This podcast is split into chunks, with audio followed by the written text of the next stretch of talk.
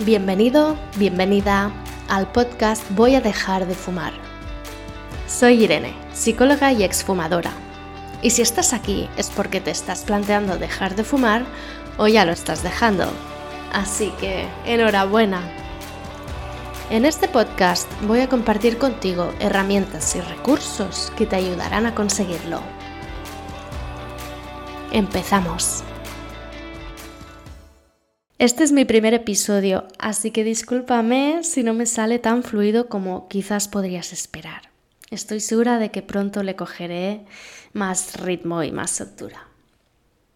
Y bueno, además es que creo que no hay que esperar a que las cosas estén perfectas para hacerlas. Esto es algo que he ido poniendo en práctica en los últimos años y me ha funcionado. Y de hecho creo que también aplica a la hora de dejar de fumar. Lo digo porque a veces esperamos a que, no sé, a que se alineen los planetas para decidir que es momento de dejar de fumar. Y bueno, nunca es el momento perfecto.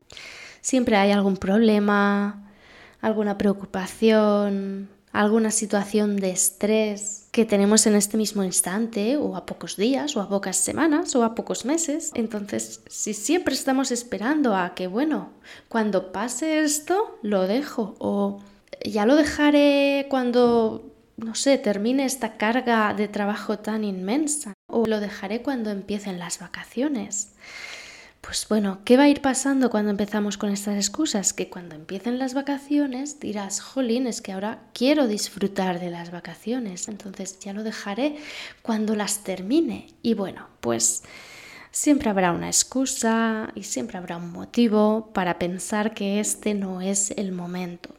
Así que bueno, seguramente ahora mismo sea un buen momento para dejar de fumar. O en caso contrario, probablemente nunca lo será. Y bueno, pues siguiendo esta filosofía, pues yo me he lanzado al podcast y este es el primer episodio. Y la verdad es que quería contarte un poquito quién soy yo, o más bien cuál es mi historia como fumadora. Y creo que este es un ejercicio muy interesante para todo aquel que quiere dejar de fumar. Plantearse ¿Cómo empezaste a fumar y qué te ha mantenido fumando durante todo este tiempo, no?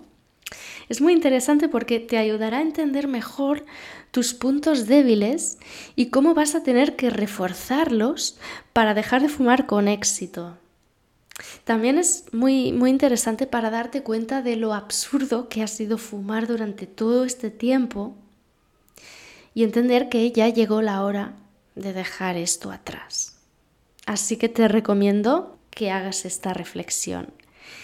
Y mientras tanto yo voy a contarte mi historia. Bueno, mi historia como fumadora parte de hace mucho tiempo. Yo empecé a fumar con 14 añitos, o sea que prácticamente era una niña.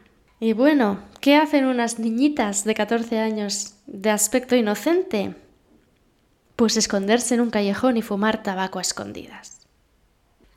En realidad no era mi intención, te voy a decir la verdad.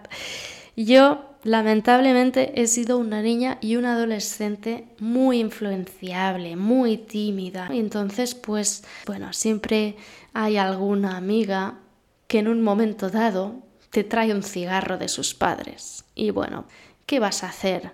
Pues acompañarla a fumar y aprender a fumar con ella, ¿no? Pues así. Así fue, así empezó. Y te tengo que reconocer que en esa época parecía algo bastante emocionante.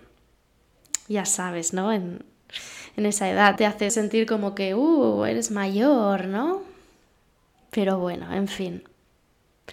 Y bueno, supongo que, como a todos los fumadores, los primeros cigarros no nos gustan. Y si es que a ti sí, si te gustó desde el principio, por favor escríbeme y cuéntamelo. Pero creo que no, ¿no? Entonces, lo más curioso es por qué seguimos fumando. Pero bueno, lo que empezó siendo un juego, pues se acabó convirtiendo en una costumbre y esa costumbre, pues al final se acabó convirtiendo en un vicio y supongo que es así como la mayoría de fumadores empezamos, ¿no? No sé si exactamente en esas mismas condiciones, pero bueno, en mi caso pues fue así. Empecé a fumar con 14 años y he dejado de fumar con 34. Es decir, que me he pasado 20 años fumando, más de la mitad de mi vida. ¡Wow! Cuando me di cuenta de esto, la verdad es que me dio un poquito de miedo, porque siempre piensas cuando eres joven, ¿no? Que bueno, que ya lo dejarás, que no es para tanto, pero llega un día en que ya no te ves tan joven y miras atrás y te das cuenta de que llevas más tiempo fumando que sin fumar. Y eso da mucho vértigo. Pero bueno, volvamos a la historia y es que durante mi juventud, pues yo fumaba mucho, mucho, mucho. Mis padres, pobrecitos, aunque no les gustaba que fumara, pues me lo permitían. Así que yo fumaba en casa y por supuesto también en la calle con mis amigos, ¿no? Bueno, de hecho éramos una pandilla en la que todos fumábamos y bueno, pues Mira, la verdad no es que esté orgullosa de mi juventud, eh, no he sido una jovencita ejemplar. De hecho, el tabaco formaba parte de mi identidad, ¿no? Me ayudaba a construir mi personaje, que en aquel momento era bastante vulnerable, inseguro, pero a su vez quería parecer duro y cañero. Y bueno, pues en realidad eh, seguía siendo súper influenciable y muy tímida. Así que supongo que fumaba por sentirme más segura, más importante, no sé, cosas de estas. Pero bueno, tampoco te voy a negar que en esa época me gustaba fumar y fumaba muy a gusto. Eh, de hecho, vamos, es que me encantaba fumar, era parte de mí. Luego, a partir de los 25 más o menos, ya reduje bastante mi consumo, me, me, centré un poquito más, aunque seguía fumando, pues no sé, mis 15 cigarritos diarios, seguro. Y bueno, en esa época todavía no me planteaba dejar de fumar, no lo veía como un problema, o en todo caso, si era un problema, pues lo veía como algo muy lejano, que ya trataría más adelante. Y bueno, luego, pues hacia los 30 años encontré a mi pareja actual y con él pues también encontré la estabilidad. Y él, aunque sí que fumaba y de hecho todavía fuma, tenía una norma y es que dentro de casa nunca se fumaba, siempre en el balcón. Así que bueno, cuando me mudé a vivir con él, pues yo también adopté esta norma y eso hizo que fumara bastante menos. De hecho, pues salir a fumar al balcón a veces sí que era agradable, pero muchas otras veces pues no lo era, ¿no? Los días de lluvia, los días de viento, los días de muchísimo frío o los días de muchísimo calor era un coñazo, permíteme la palabra, salir a fumar. Entonces, pues muchos cigarros había días que, mira, me los saltaba. Y bueno, y como te decía, pues también estaba en una etapa mucho más estable, mucho más serena, con lo cual pues tampoco fumaba ya con esa impulsividad o esa ansia de los años anteriores. Con lo cual pues ya reduje entre unos entre 10 y 5 cigarros al día más o menos, que ya era una cantidad bastante decente, ¿no? Me sentía cómoda fumando esta cantidad sin sentirme como una adicta pero bueno, en realidad pues manteniendo mi consumo que aún me gustaba. Y bueno, como te decía, pues ya no fumaba de una manera tan impulsiva, sino que, bueno, simplemente estaba enganchada al tabaco, pero con más control y con más conciencia. Eh, luego llegó el confinamiento. No me planteé dejar de fumar durante el confinamiento, la verdad. Sé que muchas personas lo han logrado durante esa época, para mí, bueno, yo llevo años trabajando desde casa y para mí no era muy distinto a mi día a día, ¿no? Estar confinada, solo que, bueno, mm, pues el ocio eh, había desaparecido al completo, pero aparte de eso mi día a día más o menos era idéntico. con una diferencia importante. Y es que tenía a mi madre enferma de cáncer en su casa, en la que había sido mi casa de, de la infancia, claro. Y yo estaba en casa con mi pareja y pues por miedo a contagiarla o bueno, por las restricciones que todos conocemos, pues no podía irla a ver. Hasta que la cosa ya empezó a relajarse un poquito y ya pues empecé a ir cada día, cada día, cada día, porque desgraciadamente pues eh, estaba terminal y estaba ya muy malita y pues quise aprovechar al máximo lo poquito que nos quedaba, ¿no? Y bueno, pues en verano desgraciadamente falleció y eso fue un golpe duro. Fue un golpe muy duro.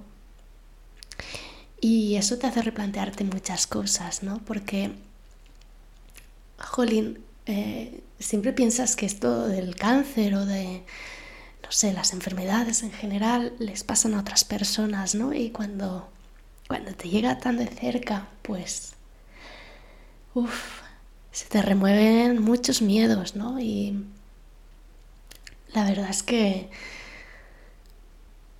fue su, su, caso fue muy muy rápido desde que se lo detectaron y no tiene nada que ver con el tabaco ya te digo porque no fumaba era un cáncer que no tiene nada que ver con el tabaco pero uh, da igual da igual sea lo que sea sabes que tus acciones tienen consecuencias no y